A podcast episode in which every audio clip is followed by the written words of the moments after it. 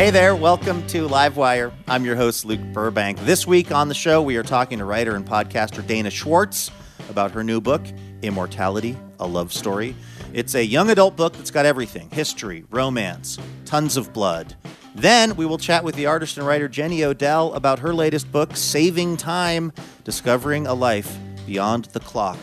The Washington Post, in reviewing the book, was apparently not that concerned about our time. They said it was an ambitious project that takes on time management, self help, climate nihilism, our fear of dying, and the grind of corporate life, comma, ultimately asking us to see time itself through different lenses. And then we are going to make sure we still have time for some music from Black Belt Eagle Scout, whose latest album is The Land, the Water, the Sky. That's all starting just after this news. Stick around.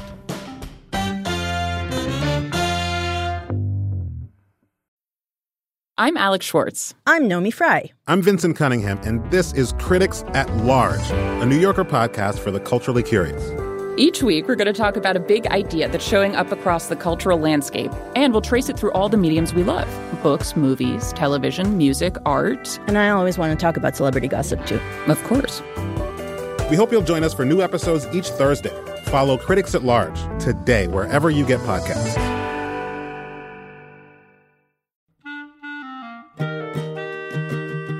This episode of Livewire is brought to you by Progressive Insurance. Whether you love true crime or comedy, celebrity interviews, or news, you can call the shots on what's in your podcast queue. And guess what? Now you can call them on your auto insurance too with the Name Your Price tool from Progressive. It works just the way it sounds. You tell Progressive how much you want to pay for car insurance, and they'll show you coverage options that fit your budget. Get your quote today at progressive.com to join the over 28 million drivers who trust Progressive. Progressive Casualty Insurance Company and affiliates. Price and coverage match limited by state law.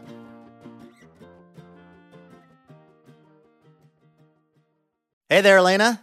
Hey, Luke, how's it going? It's going very well this week. I'm excited to play another round of station location identification with you. Are you ready for that? Let's do it. All right, this is where I'm going to quiz Elena on a place in the country where Livewire is on the radio. She's got to try to guess where I am talking about. The name of this city was derived from the Native American term meaning wild rice. Uh, Neil Gaiman has uh, lived in this place and actually maintains a residence there. It's somewhere in Wisconsin. Okay, yes, yes. I remember hearing that he lived in Wisconsin and I thought that was very strange. Good good memory. it's not maybe where I would imagine Neil Gaiman is spending his time, but he is. Also, in 2002, an elephant escaped from the circus in this place and went on a little self-guided tour of the main streets of this city. It's not Milwaukee, is it? No, but it starts with an M. Also, the Muppets sing a song that almost sounds like the name of this city. Menomonie! Menomonie, Wisconsin. We're on WHWC radio on Wisconsin Public Radio. well clued, Burbank. Well clued. uh, it turns out we may have been working together for a while. All right.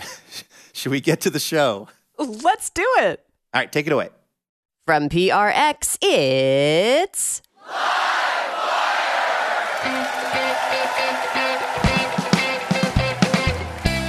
This week, author and podcaster Dana Schwartz. It's weird when random people, through accidents of their birth throughout history, are given control of armies.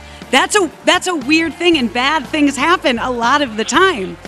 And artist and writer Jenny Odell. I, I talk about uh, productivity bros, which is my term for like a, a person who makes a certain type of content online about like crushing your morning and like making a smoothie at 3 a.m. or whatever. With music from Black Belt Eagle Scout and our fabulous house band. I'm your announcer, Elena Passarello, and now, the host of Livewire, Luke Burbank. Hey, thank you so much, Elena Passarello. Thanks to everyone tuning in all over the country. We have a jam packed show for you this week. Of course, we've asked the Livewire listeners a question in honor of the topic that Jenny Odell writes about. We've asked the listeners, what is your favorite way to waste time? We're putting that in air quotes, the waste part. But what is something that you like to do that other people might not see the inherent value in? We're going to hear those answers coming up in a few minutes. First, though, we've got to kick things off with the best news we heard all week.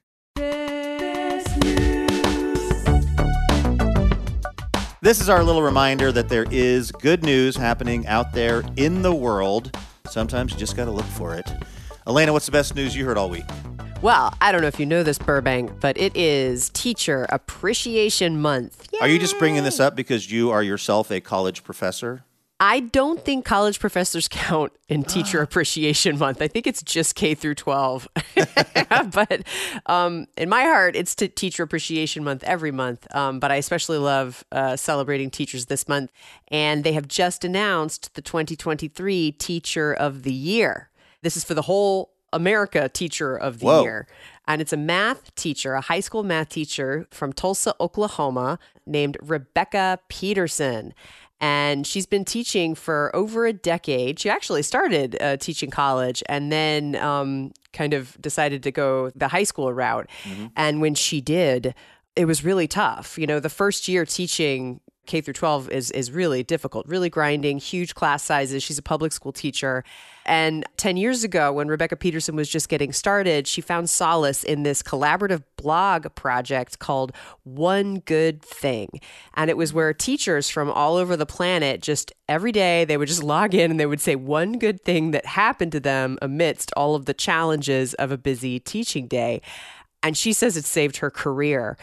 Flash forward 10 years later, not only has she posted to the site 1,400 times, but when she became the Oklahoma Teacher of the Year in 2022, which is the thing that qualifies her for the national title, she was given a year long sabbatical to work on a passion project. And she brought this one good thing project to all of these teachers all around the state via the blog, via Instagram posts. And she was really just telling the positive stories of all of these different teachers. Even in her math classes, where you wouldn't think that there would be a lot of writing, she's asked the students to write about one good thing that happens to them in handwritten journals. So she's being recognized as the top teacher in our nation or the most honored teacher of our nation this year, not just because she has this incredible passion for teaching algebra, AP calculus. 11 of her former students are already math teachers. So she's Wow. inspiring the next generation of math teachers, but also because she's got this practice of daily joy that is really making a difference in the lives, uh, not just of her students and not just of her professionally, but other teachers that are doing the same incredible job that she's doing. And I just, I, I really honestly, the best news I heard this week was just thinking about that legacy that she's leaving and that great work that she's doing. That is awesome. Now, you know, the best news that I saw this week also takes us to Oklahoma. You're kidding. It's a real Sooner State kind of uh, situation in the best news this week. Uh, I heard about this thing that happened in Enid, Oklahoma. It's a like kind of a lazy Monday recently, and a resident of the sort of northwest part of Enid, Oklahoma. She's sitting on her porch and she's reading a book, and she starts hearing cries for help and it's very piercing and very kind of uh, troubling to the point where she calls the police. And there are these two police officers with the Enid PD who report. Da- uh, Neil Story and David Sneed are sent out on this call of these mysterious cries for help. This is all, by the way, recorded on their body cams because, you know, we've got good documentation of these things now, hopefully. And so they show up on the general area where the screaming has been reported, and they're jogging down this dirt road, and the screams are getting louder. The screams for help, and they're really bracing themselves because you know you never know how one of these calls is going to turn out. And they round a corner, and what they see is a farmer standing next to his goat who's screaming for help because the goat's best friend has been shacked up in this other barn with the only female goat at the farm Oh, for for the last hour. so it's a love scream. It's not because the goat apparently was upset that he wasn't getting to be on the date with the female goat. he was bummed that his homie was in there. He was more sad about not being able to hang out with his buddy. This is the as the farmer explained it to the police officers. Oh. These are Nubian goats, and Nubian goats are are prized for their dairy production. I have to be honest with you, I'm such a city slicker. Until I read this article, it didn't occur to me that goat's milk needed to come from a goat's body. When I saw like dairy production. I don't know where I thought it came from. Did from. you think I it was just milk that goats preferred? No, I just hadn't given it any concentration in my life. Like when I was like, these Nubian goats are prized for their dairy output, I was like, I guess that's where goat's milk comes from. But they also are very vocal. And they're also very herd oriented, as very social uh-huh. with each other. And so this goat and his buddy would hang out all the time, and then his buddy went into the barn to go on his hot date, and they were separated.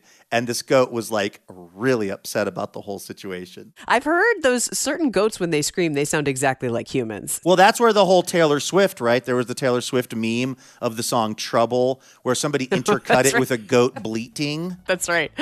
It's pretty spot on.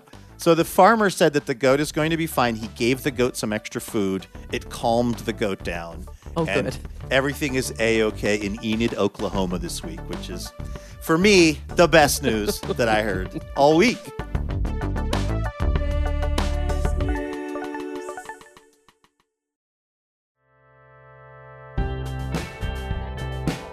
All right, let's welcome our first guest on over to the program.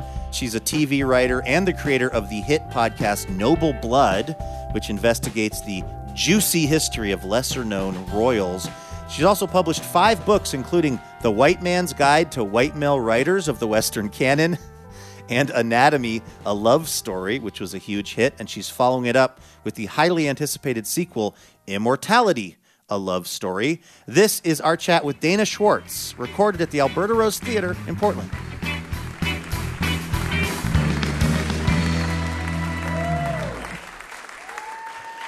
Hello. Hello, Dana. Welcome to the program. Thank you so much for having me. All right, uh, let's talk about immortality and also anatomy. And I just mean as general topics. Yeah, no, easy. I, I've mastered them both. Okay, good. Uh, no, those are the, the names of. Did I say it's called a duology? A duology is what the kids call it. Yeah. Yeah.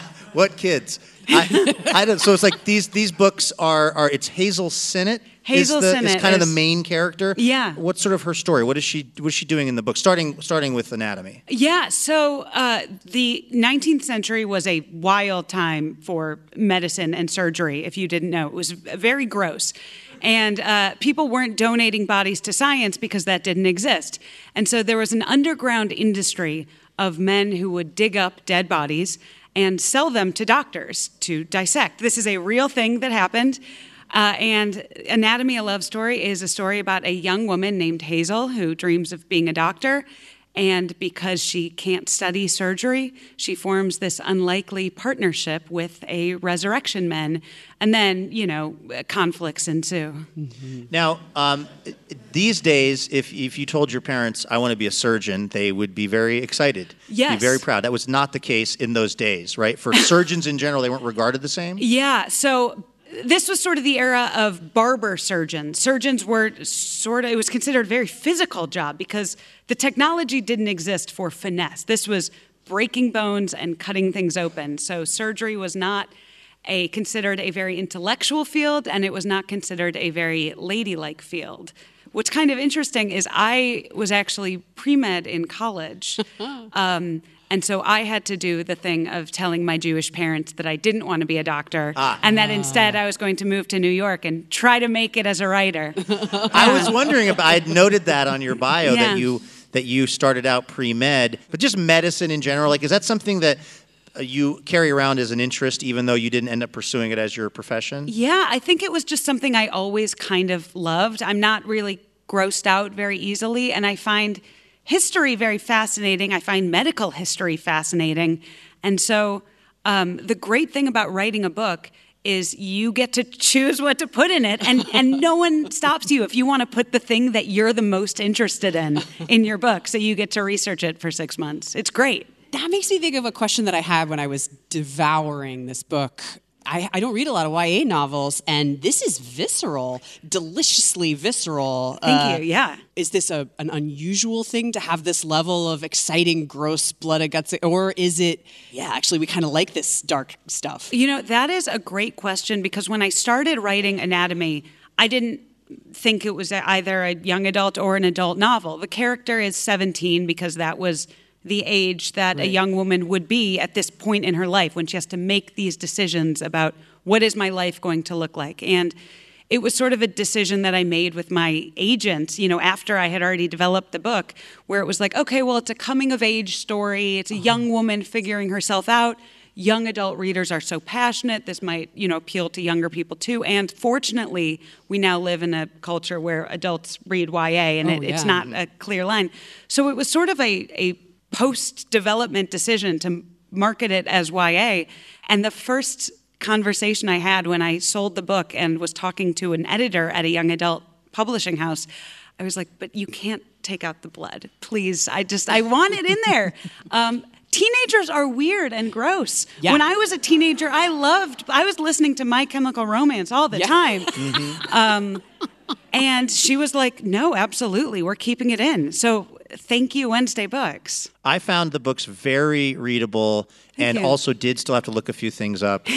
I consider it to be just A, adult. What it turns out is the young people of the world are actually very smart and read at a higher level than I do. You know is who what it comes down to. young adult novels is young women, and our culture loves to say that things Right. that young women love is frivolous or unimportant, and young women have really good taste. yeah. Mm. Mm. Yeah. Well, these books are extremely popular. So good. Uh, we've got to take a real quick break here, but when we come back, Dana, I want to talk a little bit about this Noble Blood podcast that you host that is also really fascinating. We are talking to Dana Schwartz. Her uh, newest book is Immortality, a Love Story. This is Livewire Radio from PRX. Stay with us, back in a moment.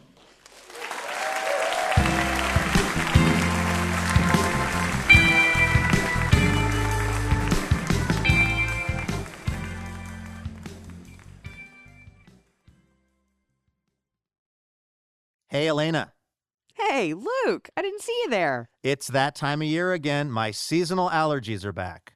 Oh, congratulations. But also, it's our spring member drive, which is happening right now through May 17th. oh, I like that much more than seasonal allergies.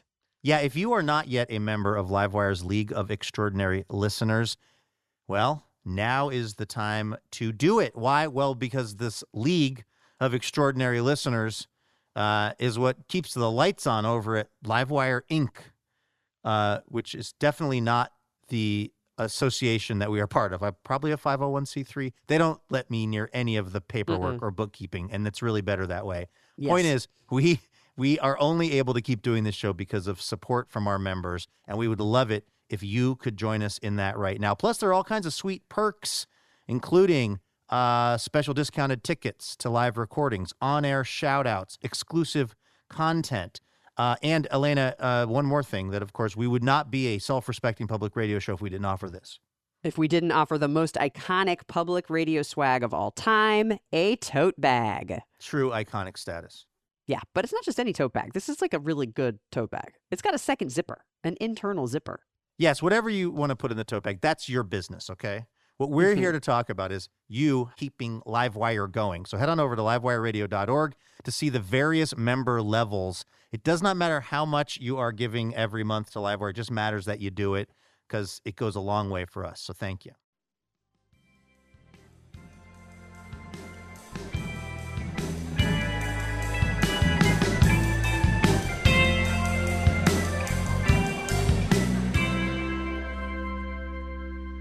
Welcome back to Livewire from PRX. I'm Luke Burbank here with Elena Passarello. Uh, we are at the Alberta Rose Theater in Portland, Oregon this week. Look at these wonderful people. Uh, we are talking to Dana Schwartz about her new book, Immortality, a Love Story, and also um, your podcast, Noble Blood, which I will say I've only been recently acquainted with, and I am loving it. It's a sort of history podcast about nobility and nobles over time. Yeah. Were, is this something that you were always interested in? Were you into like kings and queens and duchesses? Yeah, I mean, I think from a very young age, children are primed on like Disney movies and fairy tales to just be fascinated by um, kings and, and queens and princesses. And then I was the type of young adult that did love ghost stories and, and slightly gory history. And there is plenty of that in, in royal history. So it was just something that I was always genuinely fascinated by and boring my friends and family about constantly. And so I consider a podcast where I talk into a microphone uh, sort of a public service for those around me because I'm not describing gruesome deaths over dinner to my husband. I, w- I was telling you this backstage, but one of the things I think that I was kind of surprised by was the tone of the show because we live in a day and age where there are a thousand podcasts being created every hour. That's a real fact. I looked that up earlier. Yep. Mm-hmm. And what I've noticed is that so many of those shows are people, they're chat shows. They're people, and you're a funny person. I followed you on social media for years, and I sort of thought, okay, Dana Schwartz is doing a show about nobles. It's just going to be her and her like two funny comedian friends roasting, you know, like the the the the monarchy or something. And no, it's very historical. It's very serious, and it's very informative. What is the research process for putting one of these episodes together? It is a very in depth research process, but I sort of love it. I feel like a detective. I love finding, you would be so surprised by how many sources repeat wrong information, like casual sources, like internet websites, you know, like pop news websites. But once you go back to the original sources, you just feel like such a detective. So I, I mean, it's a it's a fully researched, scripted podcast um, because these are all subjects that I'm fascinated in. So it's like you find an individual character. Like in Immortality, I wove in a few of the figures I've researched, like um, the Mad King George III, his son, who became George IV, and George's granddaughter, Princess Charlotte. And these are figures who are sort of forgotten in, in, pop culture. I mean, we know like maybe a sentence about each one at, at large, but once you dig into these stories, it's like the juiciest gossip you've ever heard. It's unbelievable, and so I, uh, it, it, it takes uh, a little bit of time to to you know read through everything I can and to try to understand it as best I can, and then to put it back out into a form that's hopefully entertaining. Um, do you think we should get rid of the monarchy and like nobility? It's such a seems like such a anachronistic, yeah, hurtful, and totally made up BS thing. Y- yeah, I mean it's sort of weird. I mean people sometimes people think I'm a monarchist because I have a podcast talking about historical monarchy. Mostly it's just because I find it very interesting and it's it's weird when random people through accidents of their birth throughout history are given control of armies that's a that's a weird thing and bad things happen a lot of the time so as a as a someone who loves researching in the history it's just it's fascinating um, I don't know if we should have a monitor. I, I'm glad I'm not in charge of that decision. I think now it's sort of a mascot. You know, they're selling like plates.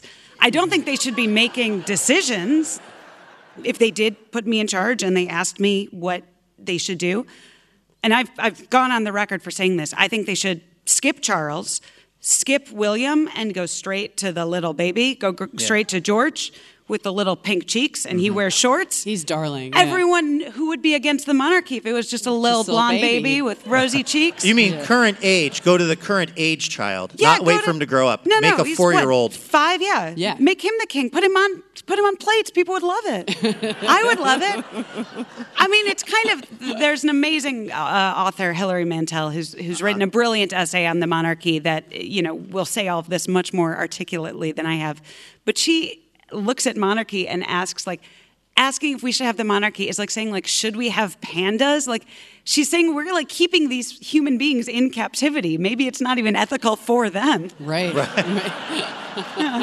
Well, speaking of the ones that uh, escape captivity, um, one of the episodes of the podcast addressed basically it was the very, he was like very short-term king, King George, No, Prince Edward VIII. yeah. Prince Edward. Sorry, sorry. I was like, oh my God, this is, I'm getting flashbacks of Sorry. high school. I have a hard time keeping all these Anglo names straight. Okay. There are a lot of, there are a lot of So Edward Edwards. VIII, he was the one that married Wallis Simpson, the Yeah. American who was a divorcee, right? Yeah. And you have this episode of the podcast where it talks about him going and kicking it with Hitler. Yeah. And and you mentioned on the show, and I think this might be citing some other sources too, that Hitler was on the record as saying if if he had uh, actually stayed king in England, that Hitler thinks that he would have prevailed in the war. Yeah, I mean, Hitler said a lot of wrong things. Oh, really? Wow. But you never you know. heard it here first, Yeah. folks. surprise. I didn't know the hot takes would be coming out. Yeah. But it is wild. I mean, looking at all of this history that, you know, that's the wild thing about monarchy and why I love my podcast, Noble Blood, and why I truly will never run out of episodes. Because at the end of the day, these are human beings in positions of enormous pressure and power, and they're just people. They're jealous, they're insecure, they're. Um, stupid sometimes a lot of the time they fall in love with bad people they just act like rich people who have never had a job and now they're in charge of everything Yeah. genuinely and that's isn't that just interesting Yeah. it's just Yeah. weird It is. Shakespeare thought so. yeah and he Right. was- yeah We're talking to Dana Schwartz about uh, her podcast, Noble Blood, and also uh, her latest book is Immortality, a Love Story. Uh, when you're not uh, podcasting about nobility or writing about like Scottish body snatchers, you also write television set in Yeah. this era or at some era known as the Marvel Cinematic Universe. You wrote for She-Hulk Attorney at Law. Yeah. Is it hard? Is it hard to like switch your brain from like Edinburgh of a certain era to like modern day She-Hulk lawyering? Uh, yeah, I think I, I definitely read a lot of comic books in that time just to, to get in the rhythm and the mode. But yeah, it, it, it- I do sort of get that strange thing where I do divide my days, where it's like in the morning I'll be writing a novel or writing a TV show, and then in the afternoon I'm reading these letters from 1700s from the horniest people you've ever met.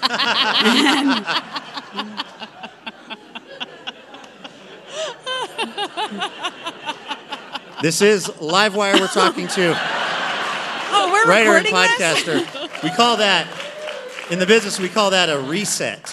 We're talking to Dana Schwartz. Okay, Dana, as uh, we have been discussing, you are very familiar with some uh, more obscure, sort of lesser known um, uh, nobility and royals throughout history. But we were also wondering how up to speed you are on the sort of current crop of royals, the obscenely famous ones that we have here in the modern day. Uh, so we want to do a little exercise here. We wanted to read you a headline about the royal family, and we'd like you to tell us if you think this is something that was actually ripped from the headlines, or is it something we made up? We're calling this game Palacy or Fallacy. Oh.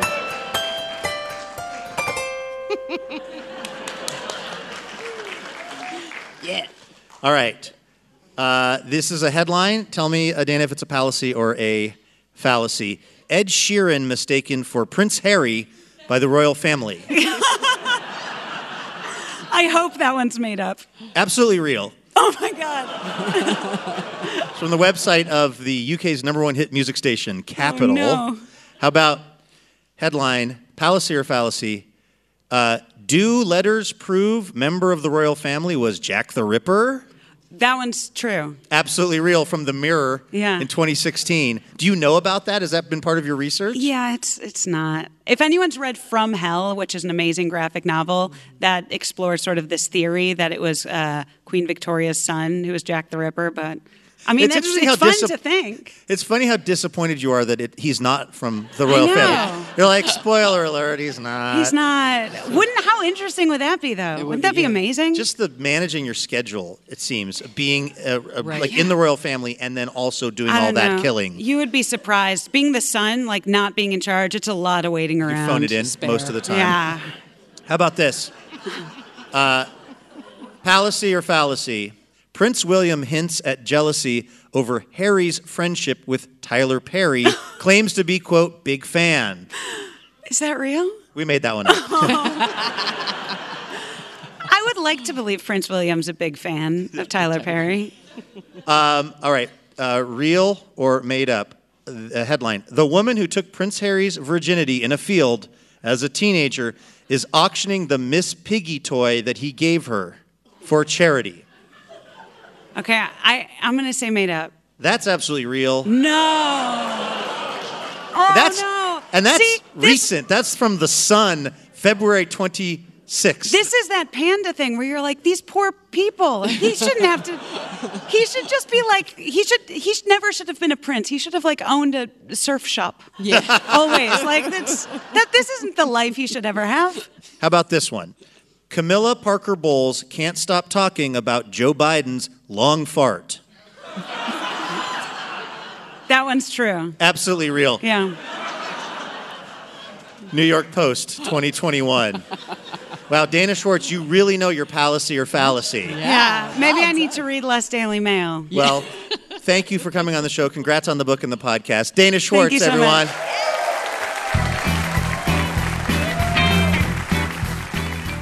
That was Dana Schwartz right here on Livewire. Her new book, Immortality, a Love Story, is available now. And you can listen to her hit podcast, Noble Blood, wherever you get your podcasts. Hey, special thanks this week to Karen and Brian McManus of Seattle, Washington. Karen and Brian are part of the Livewire member community. They are in the League of Extraordinary Listeners, and they are generously supporting our show with a donation each month. And we are very, very thankful for that because it is how we're able to keep doing Livewire 52 times a year. Thanks, Karen and Brian, for keeping Livewire going.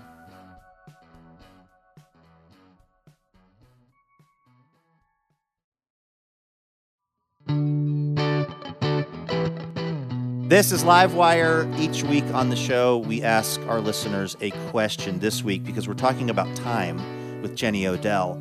We asked our listeners, what is your favorite way to quote unquote waste time?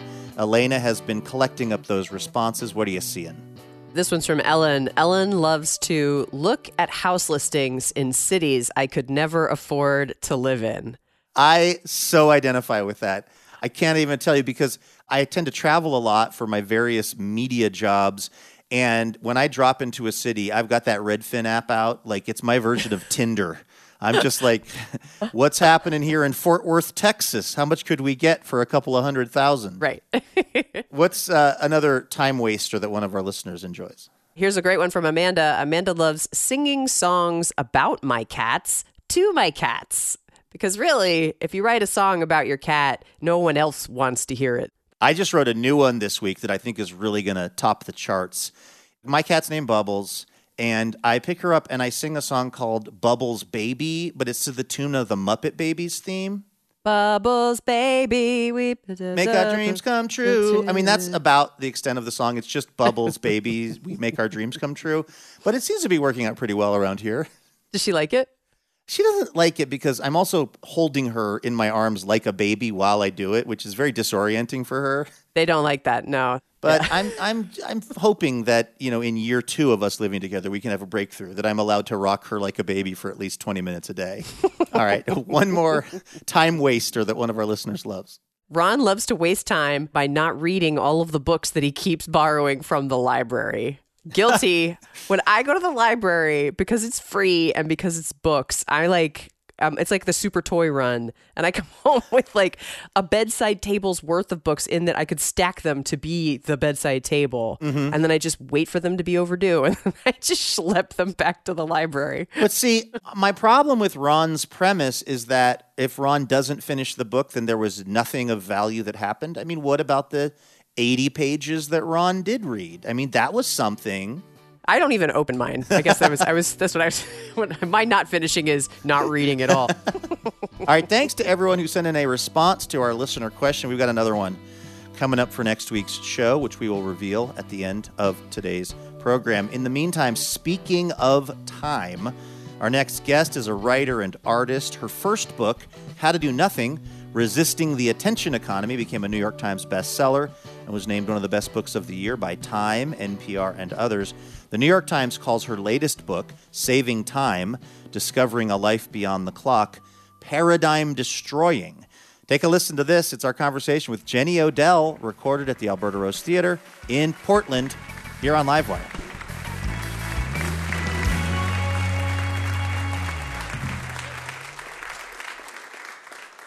Jenny, welcome to the show. Hi, thanks so much for having me. I heard you say that you wrote this book because you needed it or you needed to. What was going on for you that you needed to write this book? Um, so amazingly, this was before the pandemic. Um, I was just noticing that all of my thoughts about time felt very um, pained or painful. Um, like time was either running out, I didn't have enough of it. Um, I was at the same time very concerned about the climate, and then just like the fact of my mortality, I only have so much time in my life. And so I just felt like that was a, an unsustainable attitude towards time, and I wanted to find something that felt more hopeful. And also, just more generally, I think I was just trying to recover my appetite for the future. Mm. So I think it's really hard to think about the future right now. Um, you start the book talking about moss that was growing in your apartment. uh, what did that teach you about time?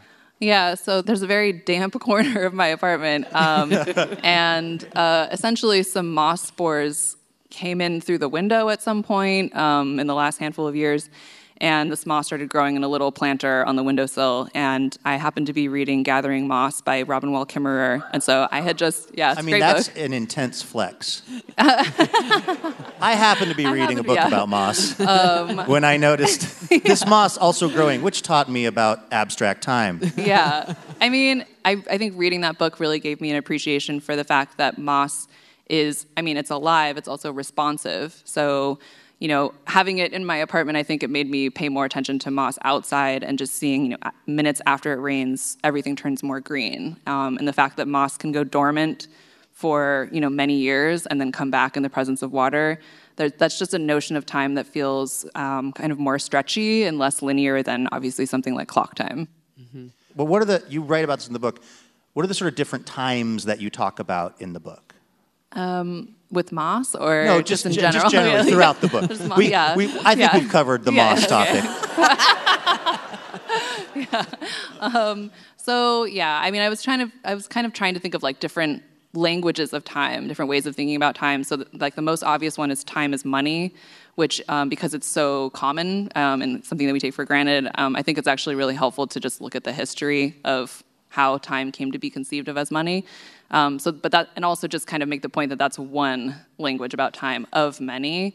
So the rest of the book is thinking about ecological time, geological time, communal time, crip time, which is a term from disability studies about you know the fact that um, someone with a disability kind of runs up against industrialized clock time, but also points to the ways in which that's inhumane for everyone, um, not just people who are disabled. So yeah, it kind of starts with the time is money concept and then tries to zoom out from that and find these other languages of thinking about time. Was it you and your friends are saying like beans is money? Oh, that's no, your time, thing. Time, time is, is beans. beans. what is that? What does that okay. mean? So um, that is like the unofficial motto of my book. Um, time is beans, um, because I I mentioned this story about this uh, friend of mine who's in her 70s. She basically bought some beans from somewhere 20 years ago. Doesn't remember where she got them. She grew them. They were very delicious. She also gave them to her friends. Those friends thought they were also delicious. Now she doesn't know where to get them, but luckily those friends had grown some of them to maturity and gave them back to her. Mm. And now she speculates this is, this lineage of beans has spread across the entire country.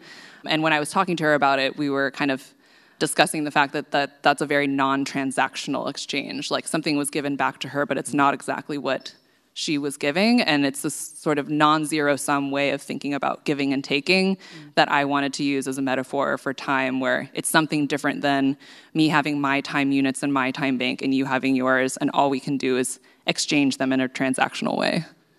We're talking to Jenny Odell. Her new book is Saving Time Discovering a Life Beyond the Clock.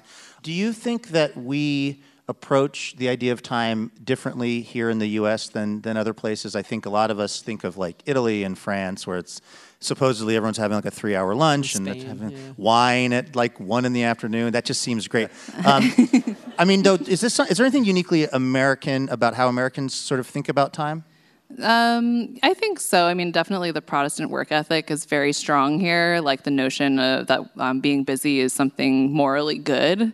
You know, some of the studies that I read that were comparing the U.S. to Western Europe, for example, um, Americans responded to surveys valuing like individual responsibility a lot more. So, like the sort of notion, like the bootstrapper ethos, mm. and that lends itself to a notion that I have my yeah, I have 24 hours just like everyone else has 24 abstract hours and my job is to run them through my sort of success mm-hmm. factory mm-hmm. more and more efficiently mm-hmm. versus thinking more collectively about you know policies or structures that would liberate more time for more people. Like I do think that that's an American kind of view.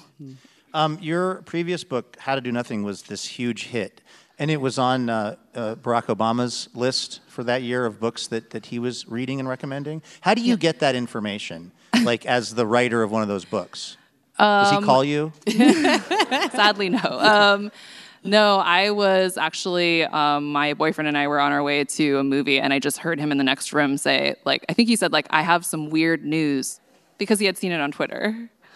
Oh, Yeah. so you don't even get a personal call. You just Oh, find no. out with the rest of the plebs. Oh yeah, Wow. oh, there's no crown and scepter in the mail or. No oversized check? no, But I mean, it must be a pretty big honor, Yeah. and it, it must have been a pretty good day for you. yeah. I mean, it's it's surreal. I mean, I think like that. I mean, this book as well, but How to Do Nothing was very um, personal. Like, it has a lot. It's it's has a lot of details that are specific to me and specific to the Bay Area.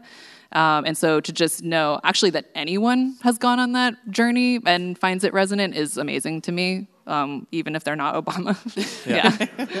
yeah. It feels to me like this latest book, Saving Time, is a sort of natural outgrowth of How to Do Nothing because if you're going to try to focus on doing nothing or at least kind of decouplings from like financial thoughts being the primary objective, et cetera, and spend more time in reflection, which is what you write about in the first book, you got to figure out how to reorient your time so that you can actually do that. But I'm curious for people that don't have that luxury, like the way that their clock is oriented is survival mode, you know, economically, emotionally. What would your advice to those folks, or what, what can you offer to those folks who don't maybe have the luxury of sitting down and thinking, I'm going to spend more time in reflection? I mean, I think the number one thing that I would say is, you know, um, like I, I talk about uh, productivity bros, which is my term for like a, a person who makes a certain type of content online about like crushing your morning and like making a smoothie at 3 a.m. or whatever. I mean, rising and grinding? Yeah, yes. Um, and uh, I guess I would say that I, I feel like there's something a little bit um, punitive about that, like telling someone who doesn't have control over their time that they could if they just worked harder, if they did it better. And so I guess like the first thing I would say is to not subscribe to that way of thinking and not sort of blame oneself, and then also look to you know um, what are ways that you can join up with others to build some sort of collective power because you individually don't have it whether that's you know union organizing or something less formal but basically just acknowledging that you would need to move beyond the individual because th- that type of content is always really addressing the individual um, in isolation from those other things.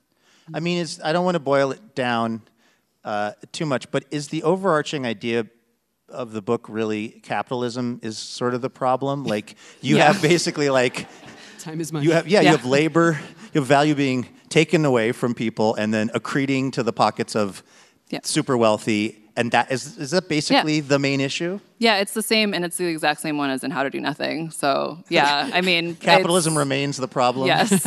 yeah. Yeah. I mean, uh, like, you know, when I was the first whole first chapter is about the history of that concept of time is money. And you find out that, like, that time is money, the time in that equation is other people's labor time. Like, that is how that notion came about. Even if now, even if a privileged person is, uh, you know, sort of in control of their own time, they're, they've Hosting a internalized radio it. show, Yeah. for instance. Yeah. You know? Yeah. But you know, like that that sort of notion of control remains like in, in the way time is talked about when we say time is money.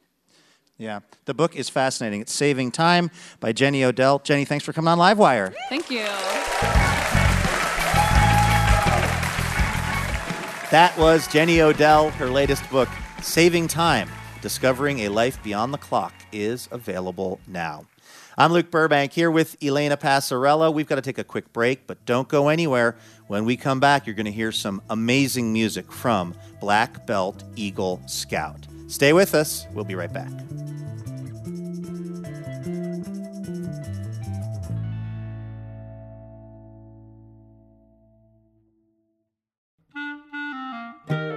Livewire is thrilled to be partnering with Portland's own Portal Tea this season.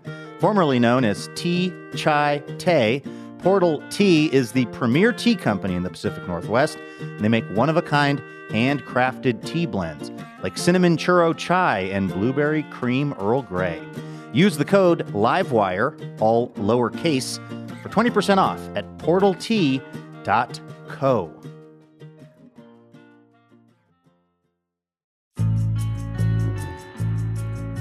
Welcome back to Livewire from PRX. I'm Luke Burbank here with Elena Passarello. Uh, before we hear our music this week, a little preview of next week's program. We're going to be talking to Isaac Fitzgerald about his New York Times bestselling memoir, Dirtbag, Massachusetts. He talks about his unconventional and often difficult childhood in the book, including how he and friends really and deeply misunderstood the point of the movie Fight Club. Then we're going to hear some stand up comedy from the very funny Carmen Lagala on how her love of women's basketball led her to break up a teenage romance by way of internet comments. Then we're going to hear some music from No No Boy. It's not just music, it's an exploration of the Asian American experience here in the U.S. And as always, we are going to be looking to get your answer to our listener question. Elena, what are we asking the listeners for next week's show? In honor of Isaac Fitzgerald, we want to know what's something you completely misunderstood as a young person. All right, if you have something that you misunderstood as a young person, you want to share it with us, uh, send it our way via Twitter or Facebook. We are at Livewire Radio pretty much everywhere. This is Livewire from PRX. Our musical guest this week grew up on the Swinomish Indian tribal community in La Conner, Washington, where she was influenced by the cultural singing and drumming of her family, as well as bootleg tapes of Hole and Nirvana. Her latest album, The Land, the Water, the Sky, is a love letter to indigenous strength and healing that Rolling Stone calls fiery and brilliant. Take a listen to Black Belt Eagle Scout right here on Livewire. KP, welcome to the show. Thank you for having me. I'm curious when you started realizing music was going to be a really big part of your life personally. Like, how old were you? What did the music do to you? What kind of music was it? Yeah, I mean, I'm from Swinomish, and my family are all singers, but we're more so like cultural singers. Um, and then also in Washington, grunge, Riot Grrrl, all this really incredible DIY underground music that just sort of was a part of our everyday life, also. And so I don't know, I feel like middle school, high school, I was like, everyday people do music. I could do music too. This uh, album is so beautiful. What were you going for sonically when you when you produced it, when you recorded it? Like it just has such a, a unique and lush sound. I was um, lucky to work with a really good friend of mine, Takiaya Reid, from this band called Divide and Dissolve. She's this like metal guitarist, and she has this plethora of pedals that just sort of takes up the essence of mm. like the wilderness. Um, and I think we we just jumped off from there, having like a really atmospheric sound yeah. with a lot of reverb, a lot of like crunchy sort of guitars that I think really like set the scene for what could you know come from different songwriting parts. Yeah i feel like it's it's really dreamy but it also has a lot of really great like rockin' guitar. Like it's not any one thing. As soon as i think it's being one thing it sort of shifts a little bit. Mm. um, where is the cover photo for the album taken? Because in the words of liz lemon i want to go to there. Where is that at? That's um that's in my homelands of Swinomish. Wow. It's um, within um, one of the bays, and so there's this little bay that's uh, outside of some of the islands there. Yeah. Yeah, it's a pretty magical part of the country. Uh, where are you living these days? I live in Swinomish. Was that yeah. important for you, or has it been important for you to be physically in like the place of your ancestors and be around that? Yeah, I mean, for me, like where I'm from, I always knew I was to move back home. I didn't know that I would move so soon. Um, and I think that being home in in that t- in the time of the pandemic, like there was a lot more space to be outside. There was a lot more space to walk around and and feel, I guess, more like connected mm. to where I'm from, and that was really helpful in in the writing process of the record. All right, this is Black Belt Eagle Scout here on Livewire.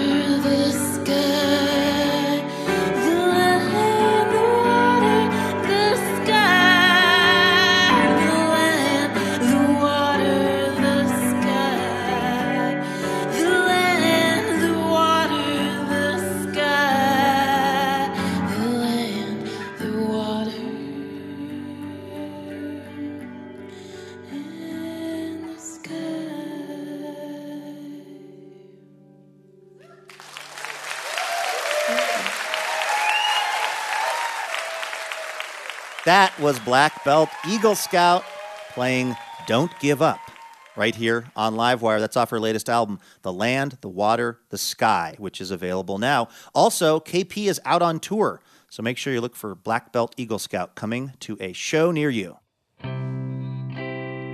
That's going to do it for this week's episode of Livewire. A huge thanks to our guests, Dana Schwartz, Jenny Odell, and Black Belt Eagle Scout. Livewire is brought to you in part by Alaska Airlines. Laura Haddon is our executive producer. Heather D. Michelle is our executive director. And our producer and editor is Melanie Sevchenko. Molly Pettit is our technical director and mixer, and our house sound is by D. Neil Blake. Trey Hester is our assistant editor. Our marketing and production manager is Paige Thomas. Rosa Garcia is our operations associate. Tanvi Kumar is our production fellow. And Yasmin Median is our intern. Our house band is Ethan Fox Tucker, Sam Tucker, A.L. Alves, and A. Walker Spring, who also composes our music. Additional funding provided by the Marie Lamfrom Charitable Foundation. Livewire was created by Robin Tenenbaum and Kate Sokoloff. This week, we'd like to thank members Karen and Brian McManus of Seattle, Washington. For more information about our show or how you can listen to our podcast, head on over to livewireradio.org. I'm Luke Burbank for Elena Passarello and the whole Livewire crew. Thank you for listening, and we will see you next week.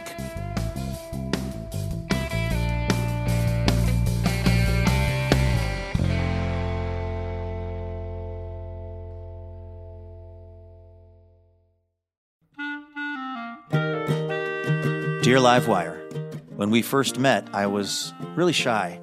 I had no idea we'd spend so much time together or that you'd be one to fill my heart with, with joy and make me want to be a better person. Oh, I'm sorry, I didn't know you were here. I was busy reading a review from one of our many, many rapturously smitten listeners. Oh, wait, actually, no, sorry. This is from Elena. Anyway, the point is, uh, it would be really helpful if you wanted to leave us a review. Feel free to say really nice things about us, and uh, we'll even read them now and then on the show. So you might hear your review of Livewire read on the program itself. Uh, reviews help other people hear about the show, and then we can keep doing this for a long, long time because we love having this job. Uh, thank you so much if you've left a review, and if you're about to leave a review, you can go ahead and do it right where you get the podcast.